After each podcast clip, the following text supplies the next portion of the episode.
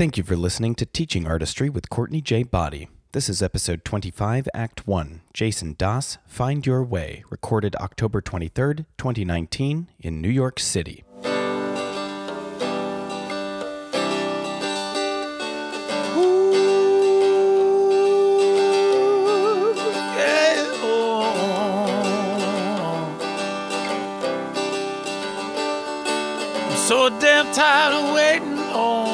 Perfect A plus B. The one size fits all prudent kids all screaming about irrevocability. Let's burn some bridges, earn some stitches, and fight our own way free. Cause the rules don't lie, but they don't apply to people like you and me. Let's start it up now. Let's start it up now. Let's start it up now. Let's start it up now.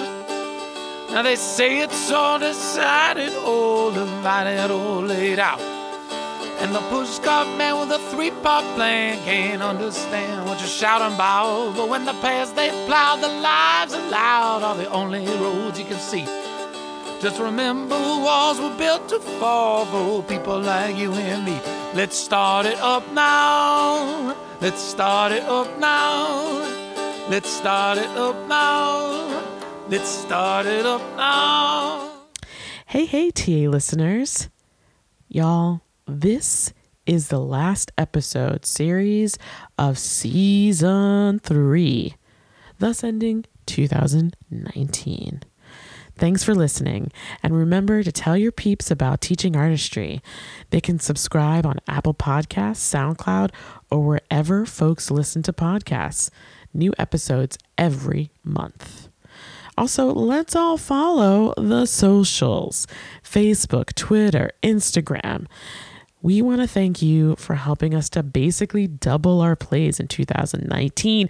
Y'all, that's how we grow our community. And we're so very happy you're a part of ours. Pop those earbuds in. As I said, this is the last episode series of 2019, thus ending season three. I am super proud of the conversations, the partnerships, the live events that we've had this year. And we have so much more in store for you for season four, starting in January 2020, y'all. We're on a journey here, people. And as the field grows and stretches, so will the Teaching Artistry podcast. Ah, to that end, we have a real treat this month.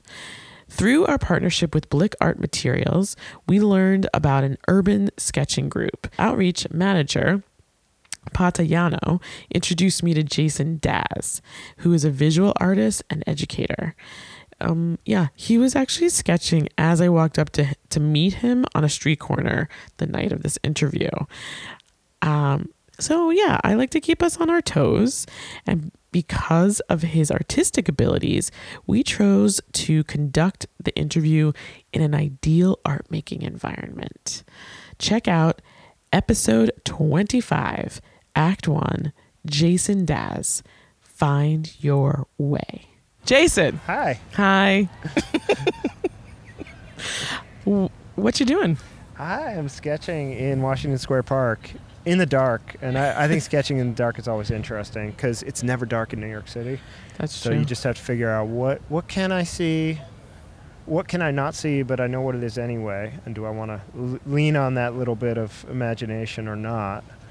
And so it's a really good set of problem solving. And I'm just really happy that it's like late October and still nice enough to be sitting out here in the evening. I'm I'm gonna say I can't walk and chew gum at the same time. I'm really impressed that you're able to talk to me and do what you're doing. Can you explain what you're doing right now? So I'm sketching in my sketchbook, which by the way costs let me I think it's important to talk about materials. $1.25 at Muji. Nice. Um, and you do not have to spend a lot of money. I've done great sketches on like the back of a flyer with a free pen or pencil from somewhere. Mhm. It's much more about how you channel your experience of being somewhere, and then on a technical level, just your your drawing skills and your seeing skills.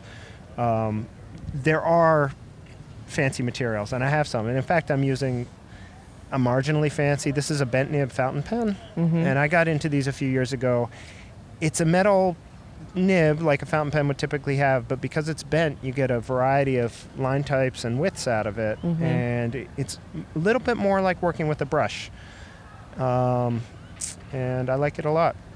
And I'm using. I have to say, the fancy thing I'm using is the platinum carbon ink that's in it, which came in a in a bottle from Japan on a very slow boat. Um, and the great thing it is, it is very very black, very dark, Mhm. and it's waterproof. And I like that because I also add watercolors to my sketches. Uh, okay.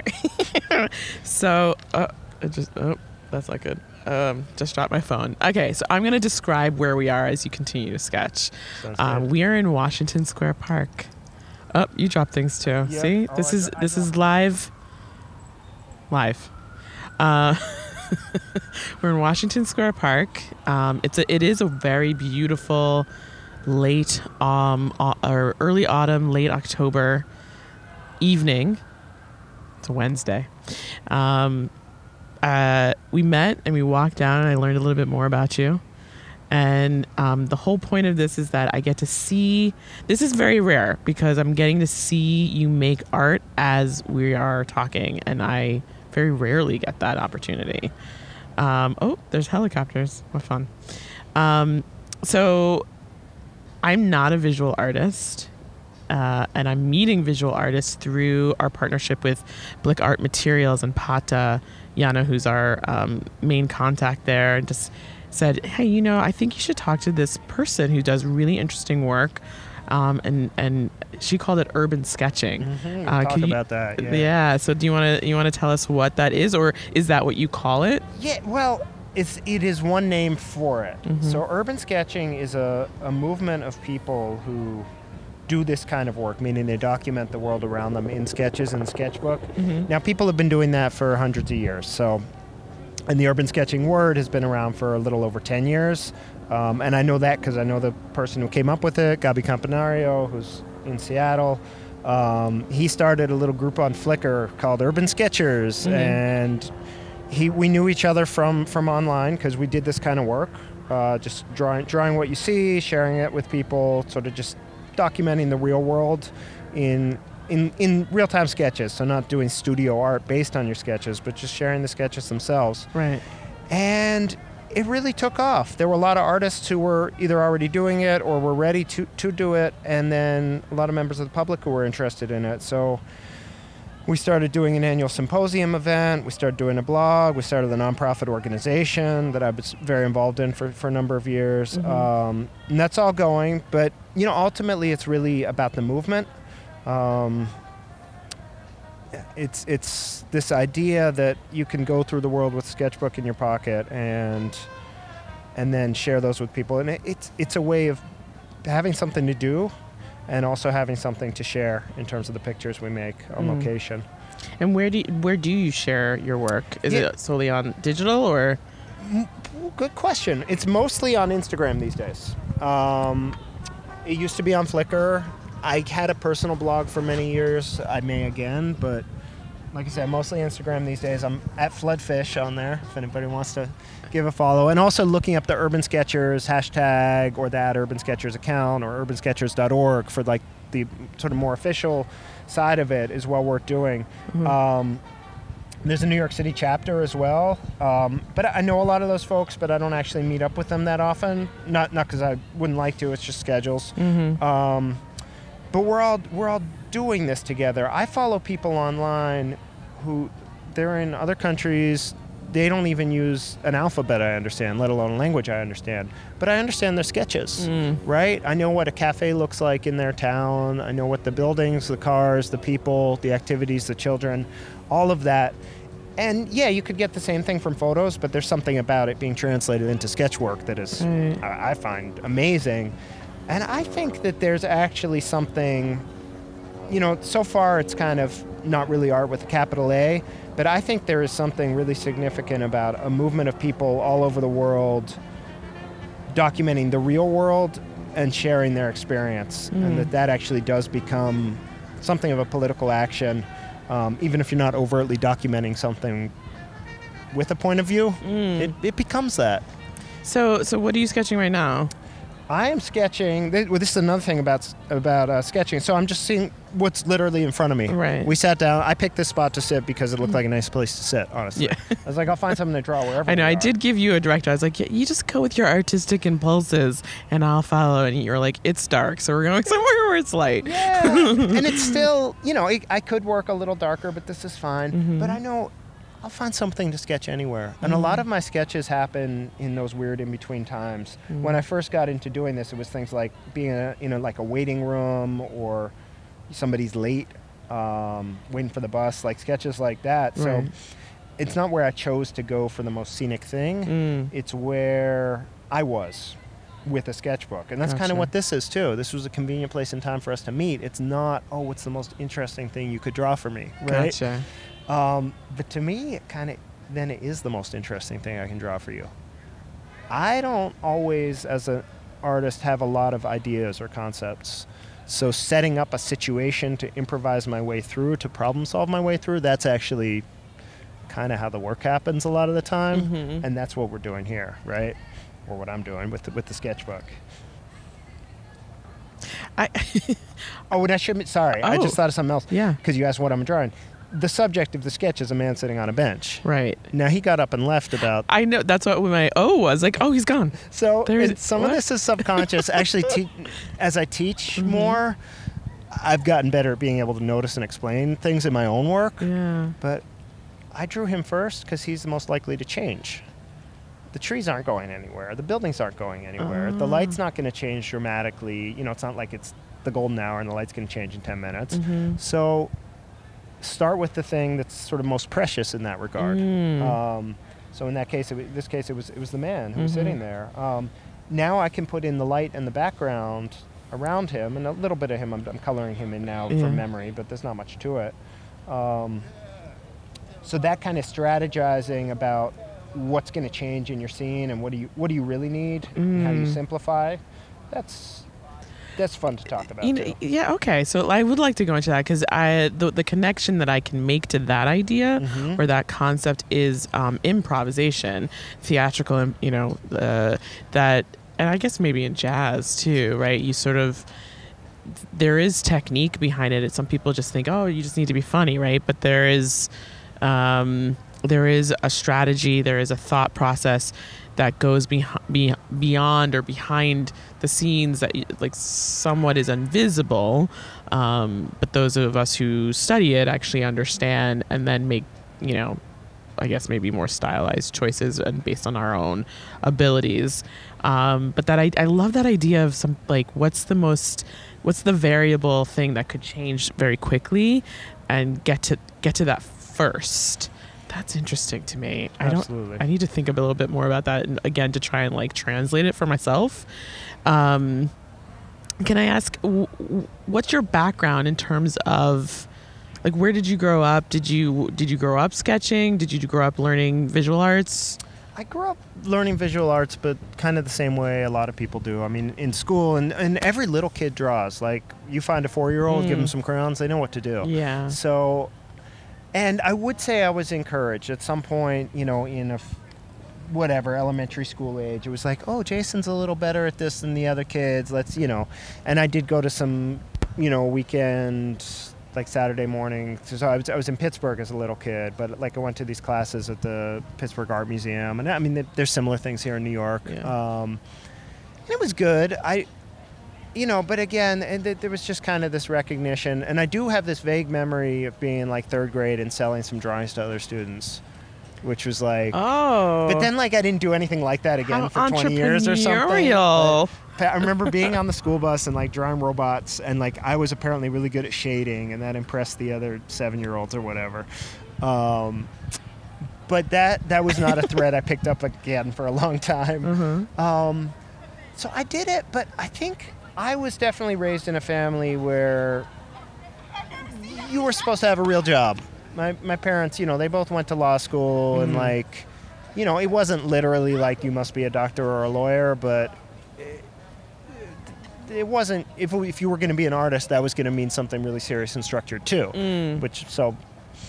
And and as I got older, you realized, okay, there's a lot of artists who are better than me too, right? I mean, I think a lot of people have this experience. You might be the best kid on your school bus, but like that does not mean much once you get to the bigger world. Mhm. Anyway, I always, I kept making art, and that was always encouraged. I mean, by my family, whatever. Mhm. School art classes. Um, when I was ten, I moved to Philadelphia. I mean, I, w- I would say this the Philadelphia Public School art program at the time uh, was not much to get excited about, so that didn't help. Mm. Um, and I think also it's like, you know, kids art. It's like you, you you make a mask, you do ceramics, you make a mobile. Like it's all that, and I think that's great. I think that gets lost. I think we're we're told to specialize, Mm. and by sort of high school level, people are like, well, I do realistic illustration or I do wh- whatever the case might be. And, and certainly at the college level, there's a lot of that. And then there's all the people who just go into art as a conceptual conceit, which I have no problem with, but it's a very different thing from the sort of old school, just skills based stuff. Right. Um, anyway, I'm, I'm sideways from your question. Um, point being, I was someone who was always good at art and maybe got a little recognition for it, but did not put it first in my what do I do all the time. Mhm. Um, and then at some point that started to bug me. And it, there was a little bit of a like walking into a coffee shop and seeing the art on the walls and being like, this stuff's not good. I could do better. I could do better. And then, and seeing communities like the indie comics community I love, it's very, you know, people who are not traditionally skilled can do well because their work has something to say Mhm. um, and it's a low barrier of entry in terms of cost and access, unlike say the gallery world, where I don't even think anyone should bother. I mean, that's just weird, um, like amusements for rich people, as far as I can tell. Right. Um, but recognizing, oh, these people making their indie comics, these are cool. I could do that. This coffee shop art, paintings on the wall, I could do those better. And then being like, but you don't. You're not doing anything. Right. and then deciding and here's the thing this is to circle back to the observational sketching. Observational sketching is what got me to actually m- really make work again especially as, a, as an adult. Mm. um, and i think it helped that i didn't have to have a huge concept didn't have to have a novel length graphic novel that concept that i was really going to execute. I didn't have to have a really clever idea for a series of paintings i didn't have to have a crazy sculpture studio or printmaking or you know any of these things that were no you just need a pen and a piece of paper okay Mm. um, and the rest is just doing it. And and again, I'm I'm glad I got into it before I had a smartphone, because now I just sit on the train and play video games. But I used to sit there and draw. um, Right. and anyway, so and now I found I do make comics, and they're very informed by my observational work. Oh. Um, and I do. I mean, I'm also I'm a musician. I mean, I think this idea that art is, and, and that I'm getting more into performance and theater work, Mm. not as a primary, but realizing it's kind of all the same thing. yeah. And what I'm doing right now is improv. How does that relate to musical improv, to, to writing on the spot, Mm-hmm. to theater improv, certainly, and I guess to comedy improv, which unfortunately has kind of stolen the word improv away from everybody else, I feel like. Right. Um, Right. even though I feel like its goals are maybe least attached to art in the in the way I think of it. Not that there's anything wrong with just having a good time. Um, So it, it sounds like it sounds like you, um, as an artist, you you do have a lot of different um, uh, directions or pathways that you can travel down and back, and that they actually sometimes cross over each other. Is that fair to say? that's very fair to say. And Great. and the more I get into it, the more the more I notice them crossing over. I'm very wary of intentionally making them cross over. Mm. Um, and I think especially. I wait, I'm, I'm, I'm sorry. Can I pause you for a second? Please. Uh, how? Wait, is there water in that tool? yes. Oh. Yes, this is a it's a wa- what they call a water brush. Um, there's a few there's a bunch of different brands now. This is a Pentel, which is the one I like best these days. But Uh-huh. um, yeah, it's so I can do watercolor on the subway, on the airplane, um, just standing on a busy street corner. And it's very different. I also do and teach sort of like proper watercolor technique, where you need a real brush and real Mhm. watercolor paper that does not cost a buck twenty five a Muji, and that's great. Um, but it's different, and I think it's you know, it's a difference maybe between playing in a concert hall and playing on a street corner. But Right. I'm glad we have both of those in the world. Definitely. Um, so, Yeah. Th- so this is a is a water brush, and it just allows very very portable use of, of watercolor. I'm just gonna again describe what you're doing. I, I think you were making a point of completely taking off task, but so you have this sketchbook. You have uh, what kind of clip is that? What is that? I think just it's like- called a bulldog clip. Yeah, it's but like you could use a binder clip. binder from clip. That's Yeah. sort of your your steadying um, of the two pages uh, open or like an easel almost, What's that? Is it and a little bit of a handle? and a ha- yeah a Yeah. handle. So you have a, a sturdiness um, in order to create as you're sketching and or um, water watercoloring. Same thing. Um, and then you've got your little pouch full of your tools. Um, and then you've got what is that? To me, that looks like a card case. What is that? With your the palette? watercolors? Yeah. So it, it is a business card case, also from Muji, but it, it might have cost. We are supposed to be promoting. Blick Art materials, by the way. Okay, so the water brush, the Pentel water brush, you can get those at Blick. Beautiful. Um, and I'm just joking. no, no, no, no, no, no. But the Uniball Signo white gel pen. Mm-hmm. Let's see, is that the full name? But the, the white gel pens are another thing where like there's a bunch of them out there. Mhm. Uniball Signo, in my experience, is is the best. None of these people pay me anything. Mhm. I ha- I do occasionally receive supplies for free, but I don't pick my favorites based on that. Uh, basically, I have a giant bins full of supplies I will never use at home. Um, maybe I'll switch to some stuff you can buy at Blick. But here's the thing: you can buy a lot of good art supplies Mhm. at a stationery store, um, or at a drugstore or something like that, Right. or a Muji, like a general purpose whatever store. Um, Uh oh. We lost the palette. no, losing my pants. Okay. And here's the other thing. All right, yes, I got a business card case at Muji and turned it into a watercolor case. You cannot get watercolor paints there. Or if you can, I bet they're not worth your money. okay. So these paints, you might want to go to a store such as Dick Blick. Mhm. And for watercolors, I've really come to enjoy Daniel Smith brand and Core brand, QOR. Um, I haven't tried all the brands, so I'm not saying they're the, the best and You're only. not but they're- endorsing necessarily. not, at- not at all, but they're two two that have been good for me, Mhm. and they are more expensive and they're higher quality, but you get a lot more out of them. They're Mhm. concentrated, so you can actually get a lot more mileage out of them. Um, and it could be that if you did sort of the amount of painting you can do from the tube, that they're Mm. actually cheaper. I wouldn't. I mean, I, I can't say that with authority, but Right. a lot of cheaper art supplies, it's just filler, right? And the high end Oh. stuff is really concentrated and intense. Same with the carbon ink that I'm using. It's just so much blacker than some of the other ones, which you put those next to it and they look gray and washed out. So and and I know I did notice that with the the carbon ink pen is it, is that what it's called? Um, that once you had already sort of done some water color Yeah. painting, um, you were still able to sketch on top of that, which I would imagine if maybe the, the quality wasn't as strong, maybe you'd get that gray. I'm I'm really asking. I don't know. Yeah, you, Like, so would do you you, be mean if I go and put, and put ink on top of where the watercolor was? Yes, I mean, uh, I, I see it. I feel like it's it's come through very strongly. good. Yeah, no, it, well, also that you can put the watercolor on top of it and it still Mhm. looks black under it. Yes. Right, yes, sorry. Yeah, yeah, yeah. Um, I'm not lo- using the best language. no, no, no. Well, also, a lot of this stuff. Here's the thing: really established traditions have Mm. really established um, jargon and Right. lingo. Some of this urban sketching stuff, we're just making it up as we go along, Mm. and we're using. I'm using a mix of materials that are not intended to be used together, um, and I like that about it. Yeah. Um, it's. I mean, you could say the same about some types of art in, in other fields, but some, some types of performance, some types of music, they're not strictly within one tradition. So either you invent Mm. a whole new language, or sometimes you make up words and hope people know what you mean, right? Cool. And I, I'm okay with that. Yeah. Um, Yeah. I, so, I, so the, these are the things that I'm learning uh, in, in in the course of talking to visual artists such as yourself. Is materials are important. They are also personal. Yes.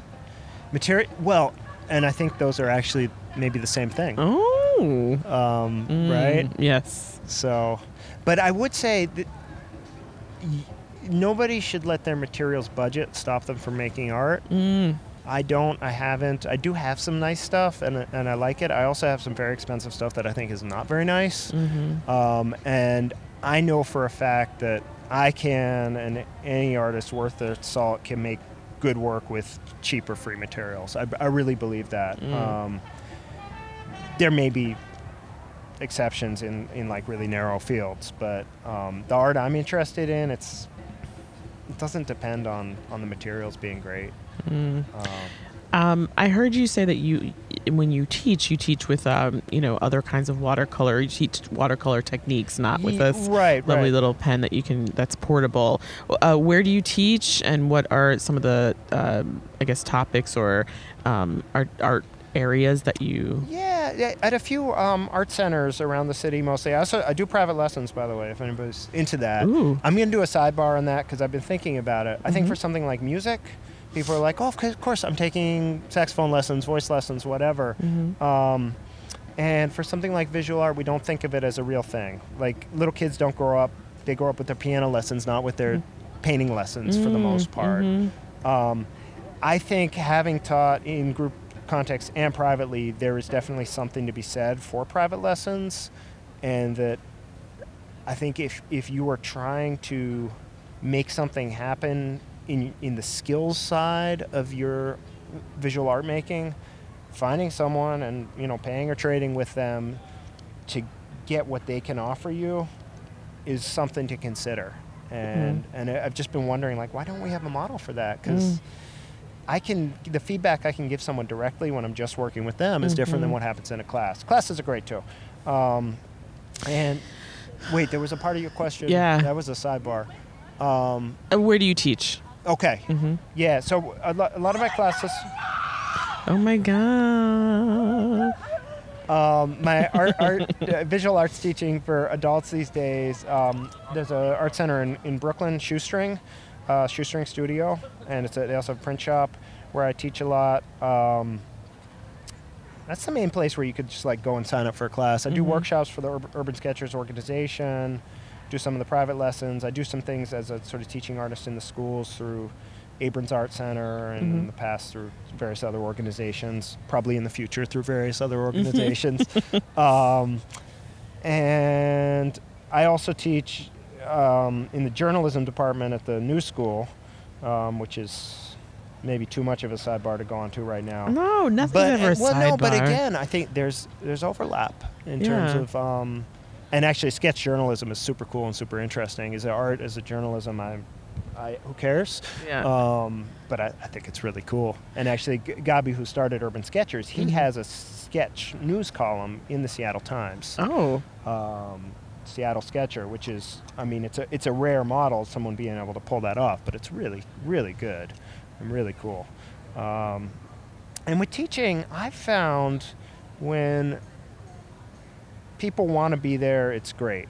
Um, unfortunately, with children, a lot of times it turns into a kind of child minding, babysitting type situation. Mhm. Parents sign kids up for stuff. That doesn't mean the kids really understand why they're there or want to be there. Mhm. Um, adults who are paying their own money, not that there's never issues, but there's a different kind of motivation. There's a choice on. there. Like I'm making a choice to spend my money to be in this place to learn this yes, thing. Yeah. Yes. But then what they want to get out of it can really vary. Mm. Um, and I, I try to be, as, as a teacher, to be very sensitive to that. I think I'm not trying to make anyone draw or paint like me. I want to help them get to where they want to be. Yeah. And I, with my experience and guidance, hopefully I can make that path work better for them than they could on their own. Mhm. Um, but each student's path is different, and I, th- I think that's important to acknowledge. I'm not trying to churn out people in a in a tradition or in a technique, um, except to the degree that that's what they're going for Well, anyway. it, it sounds like to me, um, we, you know, we just met. We've only had, you know, we talked on the phone once, um, but it sounds like to me that y- you are interested in like individuation and um, personal style and um, being able to support that. I think is really lovely, actually. yeah, I no, I I agree. I think, and when I think about, I don't know, the music I love or something, it's Mhm. like. It's not. They don't all sound the same, Mm. you know, um, and that's a good thing. Um, same with, with, with theater or something. I mean, you wanna you wanna appreciate that performer's version of it. Um, I mean, I guess there's certain ensemble like a, an orchestra or a big dance troupe. You do, you kind of want people to disappear into it. I don't know that there's a visual arts equivalent to that, at least that I can think of off the Mm. top of my head. I'm sure there Pro- probably in some like well-organized communist society there is, but like, um, you know, no. I mean, you are, you you should make the work you're most interested in, and it, it almost breaks my heart. I feel like this, especially teenagers, will do this. Just, it's not even fan art. It's just copies of of other people's art almost, and that's fine as a learning tool, but it's Mhm. not your work. Mm. Um, it's if I transcribe a Charlie Parker solo to play on a musical instrument, I'm, I'm not taking credit for that as my art. Right. That's me learning technique from another from another artist. Um, and I Hmm. think in visual arts, that's important to think about. Like, how, what does it mean to do this your way? Um, and to once you have your way of doing it, one, it's a good feeling as an artist too. Um, Mhm. and and then we're kind of we're working literally working without a script. Um, I think a lot of musicians or, or actors or whatever, um, much of their work will be somebody else's ideas that they're executing. Mhm. There's nothing wrong with that. Visual artists, that's that's less true, unless it's just like an out and out commercial client job. Um, but when you're making art, we kind of have to come up with the ideas and the execution. And for me, that's where again I think just look around you. You don't you don't have to you don't have to dig too deep to find something to work with. Right. And if there's something you know you're interested in, the idea that you can go and document is very powerful. So if you are really into a specific community, a specific cause or issue, a specific um, ac- activity in the world, go document it. If you're into skateboarding, go draw skateboarders. Mm. Um, if you're into dock workers, go draw dock workers. These are weird examples, but like if you're into food, go draw food. I know a lot of people do that actually. Yeah. Um, if you're into you know a specific social justice movement, document it in sketches. Right. Right. It's Well, you said I'm sorry. You know what? You're just that you, but when you said social justice, that you said that it, it can be this work can be quite political. Could you expound on that? right. So there's there's really direct examples. Actually, the Hong Kong sketchers. I don't quite know what they're up to Mm. right now in this moment. Um, I actually have a little bit of a sense they may be keeping it quiet on purpose. Mm. It's, it's like a lot of people in Hong Kong now are kind of like, I don't know what I could say in public, you know. Um, but they they actually published a book, the Hong Kong Urban Sketchers chapter, about the Yellow Umbrella movements in 2014. I don't remember exactly when it was. I don't know Um, what that is. but it was a big political protest movement there, and they drew it, and then all these people's sketches are in a book, and it is very different than a book of photos would be or a book of, of essays. Um, and similarly, uh, people have documented. It could be as simple as a building that's going to be torn down um, that you know you disagree with, right? Like this sort of urban preservation. Mhm. A lot of my work, actually, I like drag an easel out to strange corners in Brooklyn, and I've realized I've made a lot of paintings of places that don't exist anymore because where there's a good view, meaning you can see for some distance, that's because some there's a building missing or there's been a vacant lot for a while, Right. and in the current economy, those are all getting filled in. So, and also just being in that space, being out there as a a painter, as someone who's making art in neighborhoods that are not typically don't get a lot of that. Mm. The conversations I have with people, just what my, me occupying that space as an artist creates, Right. that's a kind of activism. I mean, it's a very light light duty activism, but there's something to it. When I if you go do it at the Botanic Garden, that doesn't happen, right? That people Yeah. expect it there. Um, but when you go do it in Brownsville, it does happen. And I'm not saying this to build myself up or anything. Like I'm doing it because I thought the view was interesting and because I Mhm. like to explore the neighborhoods. But um, something does happen by doing making art in real time in public, um, and then multiply that by hundreds of thousands of people all around the world, and it's it's kind of a free speech thing almost, Mm. um, or a, a freedom of expression that when you see how people eat, how people get around, what public transit is like in other cities, um, what a cafe at night is like in different cities. It's Mm. like, and seeing it for real, not seeing like, oh, it's just Paris all over, over and over again, but it's really all over the world. yeah. Um, I think it's a really interesting form of, of just cross cultural exchange and communication Mm. um, even when there is literally no agenda other than just oh, I was hanging out and sketching. Mm-hmm. But when everybody hangs it out and sketches and shares it, something happens. Yeah. Yeah. And and have you traveled? I mean, you talk about Hong Kong. Like, how are you learning about the international communities? Right. Well, so some of it is just um, I'm traveling on, on the internet, Uh-huh, right? Um, yes. but no, I have traveled a fair bit, and actually through my work with with Urban Sketchers, and I'm I mean I feel very very lucky in this regard. Um, not that I didn't work for it, but still. Um, especially when I was more involved with the organization, um, so planning, but both running the nonprofit organization and planning the, the global symposium events.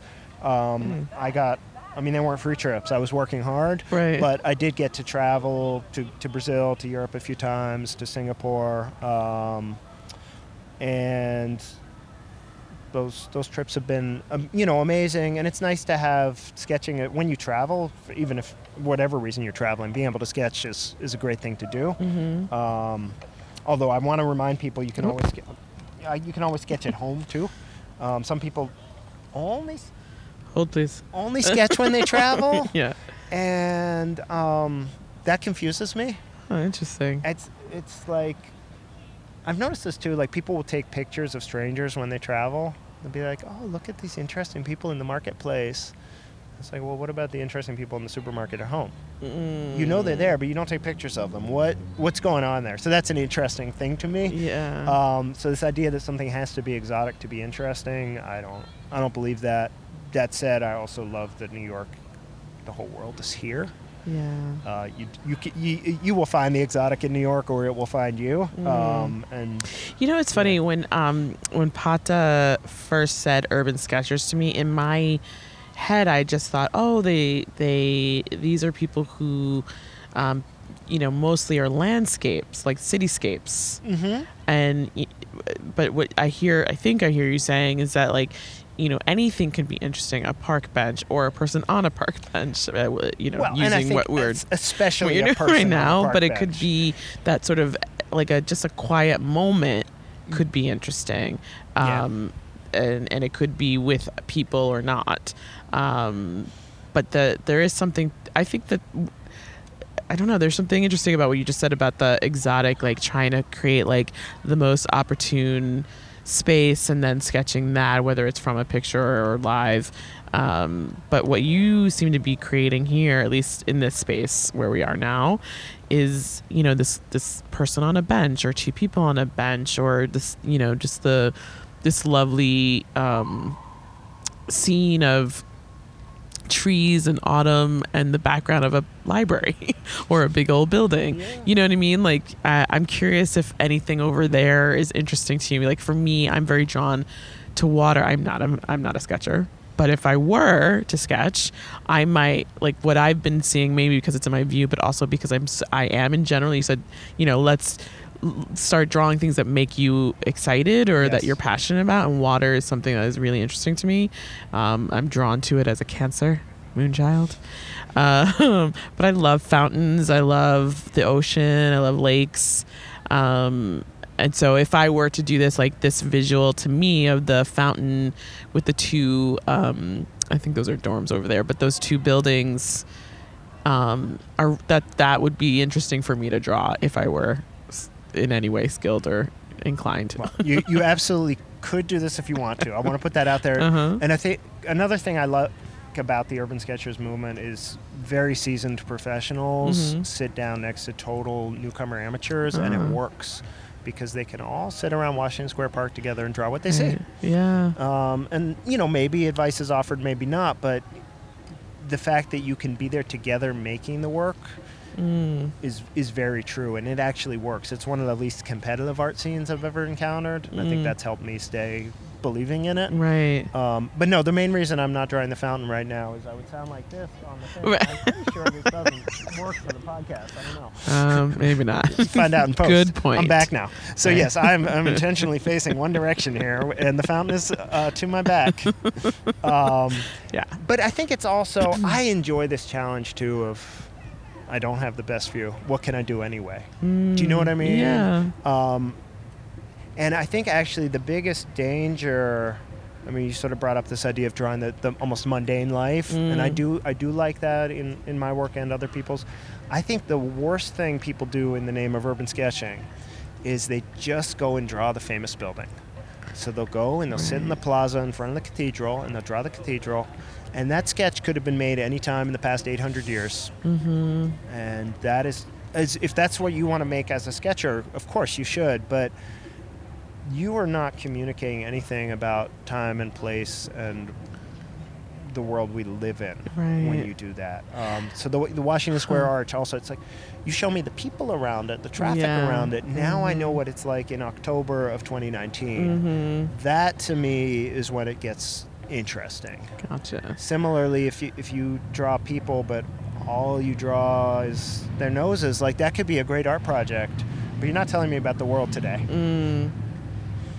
Hmm. Yeah, that I find. Ooh. So okay, I'm gonna ask you a question. This is this is real random. I think. Um, uh, have you ever gone on an artist retreat? Like a place where you Not just with that name. What? I said not not that was called an artist retreat, but Mm. maybe if you yeah describe it. Well, a, uh, a, have you ever gone away to make art where like that was your job for two, three, four, or five weeks, or something like that, where you were just given all the the space to make? No, Is that something that's interesting to you? if by job you mean get paid, yes. Yeah. um, if I'm just buying myself a vacation to do that, that's fine, and I guess I have done that. Mm, But yeah. that's that's a little different. And then I have done again these urban sketchers trips, but then I've been teaching or organizing, or Right. um, you know, it becomes about kind of the organizational community and not just about me doing my work. right. And that is a difference. And Okay. I, I've thought about, yeah, um, I feel like I to do it for myself, I would need a project in mind Mm. that felt worthy of the the expense, if you will. Yeah. Um, trying to think because here's the thing, I can I don't. I mean, I have a room in my apartment that kind of is my studio, but I don't actually work there that much because I Mm. can work here on the park bench yeah. right? So I've had trips where the best artwork I make was on the airplane to it, um, not in the beautiful beachwood I was going to. Right. So So that's not. I mean, I because I, I, I, um, you said something about like how galleries that's not interesting to you. Um, oh, please, you- ga- galleries, call me. I'm, I'm, I'm, I'm happy to talk. um and and then uh, so anyway that that question about the retreat was my own like i'm struggling it's something that's in my life right now So I, but i have a different question for you Yeah. or, or a different thing to say Yeah. uh i just met somebody recently um who I, I, don't actually know what she would call herself but she matches clients with an artist Mm, so a client might say the, the client could be a real estate agent Mhm. who is staging, um, you know, a home and is trying to make a piece or get a piece made that would co- make something cohesive in terms of a space, right? Or there's somebody who uh, they are trying to curate something, uh, you know, an event or something, and they want to have some materials or some pieces that. Um, could be appropriate either to be auctioned or I'm making this all up, but um, it sounded really makes sense. interesting that like the the idea was that the person the client had an idea in mind and she is the person who pairs them up with somebody who wants to collaborate to Mhm, create something mhm. new. Have you heard of this kind of no, I mean I've definitely done client jobs. Yeah. Um, I I've never had an agent. Um, I've got friends who are sort of, I guess, professional illustrators first, and some of them work with agencies, and some of that works out great for them. Some it, some it doesn't. uh, um, that this is kind of an agent for more one-off projects, Yeah, and maybe bigger projects. That's, like that, that's yeah. interesting. yeah. No, I think all of that is interesting. I think there's a little bit of a dilemma on my part when I think that art is something everybody can and should do, and that making it is good for us, and that's very different from making a living from it. Right. So what I'm doing here and now with the sketching on the park bench, there is no commercial plan to that Mhm. um, which doesn't mean it couldn't lead to something. And I think, and there's also not sort of a artistic intent in terms of like an artist. There's no artist statement here other than what we've just talked Right. about. Like I'm, it's a, it's a nice thing to do when I'm sitting on a park bench. Right. That actually, uh, honestly, is enough to me. But I have come to understand that that's not enough to a lot of other people. Um, and that said, like, I mean, I've, yeah, I mean, I work for a living. Like, if somebody wants to set me up with a project that fits my skill set, Yeah.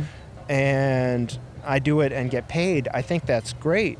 Um, rarely, in my experience, does that map exactly to what I would be doing myself anyway. Gotcha. Um, there Is, are. do you want those worlds to come closer? I don't know. I don't know. Mm. I don't know. I, I don't. I think I don't want to lose the. I can just Yeah. sit anywhere by myself and make whatever I feel like. Mm-hmm. But I. But I also am not worried about losing that. I'm not going to lose that ever. No, yeah. Right? And and I want to say everybody listening right now, you can do that too. right? Like whatever is stopping you from making art right now, it should not be what is what am I going to do with the art or what's somebody else going to think of the art. Um, no, just making it to make it. There's I think it's the Bread and Puppet Theater. They have a great manifesto that everybody can Google, but like one of the artists art is like food. It's like, okay, yes, not everybody who cooks is a professional chef. Certainly not everybody who eats is a food professional in any capacity, Right. right? So if we need art to live and if anyone can make it, and we all should, um, that that's where kind of I'm coming from in my heart. That said, Yeah. I, as a professional, like, yeah, I, think I'm good at this, and if people want to pay me to do it because there's a good match between what they need and what I can do, no problem with that. I, Mm. I absolutely do that. Um, artist retreats are a mixed bag because some of them to me are just you're just paying the money. I mean, you, you could just go rent an Airbnb somewhere and make art. Right. What's the difference? And some of them definitely are, are more than that. Right. But some of them to me do seem like kind of just, I don't know, hipster guest house or something. And, it, and it's fine. Spend your money, enjoy your time, make your art by all means. But um, I think the idea of a residency where either the artists get paid to be there or where there's a very definite educational or a sort of career expanding aspect for the artist where you can work with masters in your field or something uh, for real and then it's a little bit like grad school but it doesn't last as long and it's not as expensive Right. and that's good too we all as an educator i also like to be educated you know Um, Yeah. so if you think of a artist retreat as kind of a continuing ed if you will i Mm. think that part of it's great um, to, know, just like with, with work i mean there's there's no art so pure that like it can't be bought or sold. I think that's I think that's one thing the sort of gallery art and museum art movement has shown us now. I Mm. mean, they can package anything. Yeah. So it's not about what the work is; it's about what you want to be within that world. So can you say that one more time? Yeah. The- I liked it. Say okay. it again. Well, I don't know if I'll say these same words, but what I mean, I feel like some art has gotten so conceptual Mm. that and the language around it and the marketing around it has has caught up with that. Mm. Um, somebody can sit alone in a room and call it art. Somebody can put a piece of bread on the floor and call it art, and I have no Mhm. problem with that. Mhm. And they have found a way to both monetize that in the and like officialize it in the nonprofit sphere and in the like for-profit collector sphere Mhm. um, you know, between the the big MoMA type museums and and the big galleries. I don't know though how much any of that has to do with art in the sense of what it means to me. I like to go to those places, Yeah. but I like to go see like Avengers movies too. I mean, it's not but it feels very divorced from just we can all sit on a park bench together Right. and knit, make up a song, make a sketch Mm. um, bring some musical instruments and, put, and and just improvise together. Um, sit around and write write a funny scene. Mhm. Right? Why why is improv comedy? That's in the comedy club. I think it'll be at least hundred years before that's at MoMA, but it might happen. I think they'll get Hmm. there. Interesting. Uh, so you know, like I said, I'm not a visual artist, and um, listening to you talk, that I, I hadn't really thought about the dis- I hadn't really thought about the distinction between this idea of like art is for everyone, make art to make art, don't you know, worry about where it's going or what it's for necessarily. And the the idea of not having to have a concept before you start making is real like mind blowing, frankly, to me. Um, and and uh, you know, oh, I, I say that because uh, I do make new theater, and I usually have some sort of provocation or stimulus or image or s- something that is is driving me to make something. Does it ever Um, wander away from that though? Like you start with one thing and yeah. end up somewhere uh, oh, yeah. Absolutely. Absolutely. Uh, That might be all I'm talking about. okay. okay. Because all I mean is you can just start with what's in front of you, yeah, I see. right? And then based on your skills and your interests and your proclivities and whatever random things that happen Mm. in your making process, it's going to go where it's going to go. Right. Totally. Totally. Um, I guess where I was going to, to though, just to go back to Yeah. the fact that I I'm truly learning about visual art making in terms of processes, in terms of approaches, uh, materials, that kind of thing. I um, and then you, you said the the cathedral, so I'm going to Paris for a second. So the last time I was in Paris, I went to uh, the Picasso Museum, and I'm I'm like you know, I'm I'm like I like Picasso. I don't know a ton about him, but I I the, the more you know, the less you'll like him. exactly. But I I was intrigued because I'm I'm not going to get the name of the, his his friend correct, but the there was an exhibit um of his art and this other person's art. That's so vague. I'm sorry. Um he was not French and he, his sculpt I liked his sculptures Mm. better than Picasso's.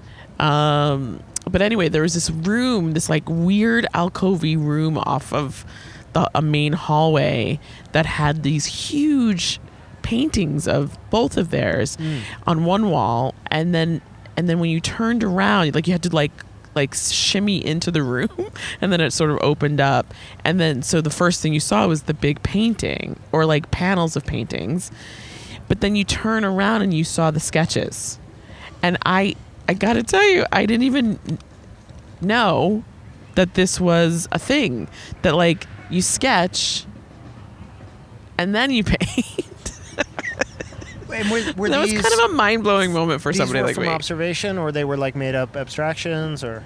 No they were like sketches of what the painting was. But were they of I don't know models or a town or a beach, or they were just like well shapes? f- for picasso it was it was mostly uh, if i recall correctly it was like uh, some self-portrait stuffy stuff and other like weird cubist stuff um like shapes and stuff Yeah. like that um Because yeah the, the reason I'm asking is I feel like a planning sketch as just like a, you know, on a design level Mm. or an ab- abstract level, it's a good thing to do be- Right. before any big project. Just like you might write an outline before you write a script or Mhm. something. Um, and that's different from a sketch uh, done from, from life, right right? Um, not not in a better or worse way, but I think it's also really interesting artists who work maybe a little more realistically than someone like Picasso. Um, right well, and I, I like I like Picasso's artworks. I mean, Mm-hmm. I, I like for the most part. Um, but he, he left observation behind to a certain degree, Mm. uh, as far as I, I know about him. Um, but you'll see somebody's little sketch they made on location, and then you'll see the big f- official fancy painting they Right. spent years on in the studio. And yeah, the sketch is often more interesting yeah, or more, Yeah. more alive, yeah ah, more, more, alive more yeah real. Well, that's what I think. That's what I was sort of s- surprised by. Actually, was that I found myself looking at the sketches for a lot longer Mhm. than the paintings. And this comes back to actually yeah. your, your question earlier about the, the person doing the kind of matchmaker agency. Uh huh. Clients don't want the sketch, Yeah. they want the real thing. Uh huh. Um, they want to fill the wall of their restaurant or whatever it is. Mhm. And it's hard to do that with the sketch. And that's not a, a good or bad, but it's kind of a, a thing to keep in mind. Mm. Um, that said, there's also no rules about how big a sketch can be or how long you can take on a sketch. Um, even what a sketch means, I think, is you know, if you're having a specific conversation, it's worth clarifying. It might Mm. mean different things in different contexts. Um, yeah. So, but yeah, I think what you're talking about that makes that makes perfect sense to me. That that sometimes the, the preparatory work is is superior to the finished work, Right. and not in all ways, not for all people, but it's good they're showing it. Um, there also have been times in But I thought, don't you think that's interesting that they made it in like this random alcove that you could barely find? Yeah, yeah, I mean, without seeing it, I can't offer more of an opinion than that. But Yeah. yes, um, you know, and I wonder sometimes in a exhibits of that nature, the cur- curators have a very strong point of view, Mm. and whatever they have to say in their tags and books is kind of gives you an insight into what's what they think is important. Mhm. Um, yeah, and we have, you know, there's kind of the Picasso problem. I mean, it's the canon problem that all fields have, Right, right? yeah. That there's this small set of, of figures uh, that somehow are more worthy of study and more Mm-hmm. worthy of reprocessing and more worthy of sort of defining the tradition than just the workaday artists. Mm. And I understand historically it's very easy to see why that would happen. I think it is worth a certain amount of energy on our parts as as smaller time artists though to, Yeah. to kind of be like we don't need that. Yeah. We're we're making art and it's good. Yeah. Our art does not have to be about Shakespeare, it does not have to be about Picasso, it does not have to be about Charlie Parker who I mentioned earlier. Like these are all great artists. It's not, it's not about um, I think also the internet is, is huge in this regard. Um, Right. Somebody can get huge on Instagram and actually be more popular than Picasso, say, Mm-hmm. and that's great, Yeah. right? Um, and academia will protect its own. I mean, there's a, it's kind of just like a, a little thug cartel there almost to me. Um, like, I mean, this could be true art, art history, theater history, whatever it is. There does seem to be the stuff you wrote your thesis about because your professor would like it, and then that's what you teach because that's the job you can get and where you can get published. A lot of good work happens along the way, but what gets shut out along the way as well. Um, and absolutely, there's people inside of inside of museums, inside academia, who are pushing Yeah. against that, Mm. but. I think I think we can opt out as, as people who eh, you know speaking for myself as someone who's not part of any of that I can just choose to not engage, um, which doesn't mean again I don't enjoy going to the museum, but I don't have to respect that canon. Thank you for listening to episode 25, Act 1 of Teaching Artistry with Courtney J. Boddie. Jason Das, Find Your Way. Join us next time for Act 2. Teaching Artistry with Courtney J. Boddie is edited and produced by Ben Weber. Christopher Totten is the creative content manager. Brandon Hutchinson is the media arts coordinator. John O. Waldman wrote and performed the theme song. Tim Palin designed the logo. Visit us at www.teachingartistry.org. Follow us on Twitter at TA underscore artistry and on Instagram at teaching artistry with CJB. Like our page on Facebook, listen to us on SoundCloud, subscribe and rate us on Apple Podcasts, and be sure to share this podcast with all the teaching artists in your life. Start it up now. Let's start it up now. Let's start it up now.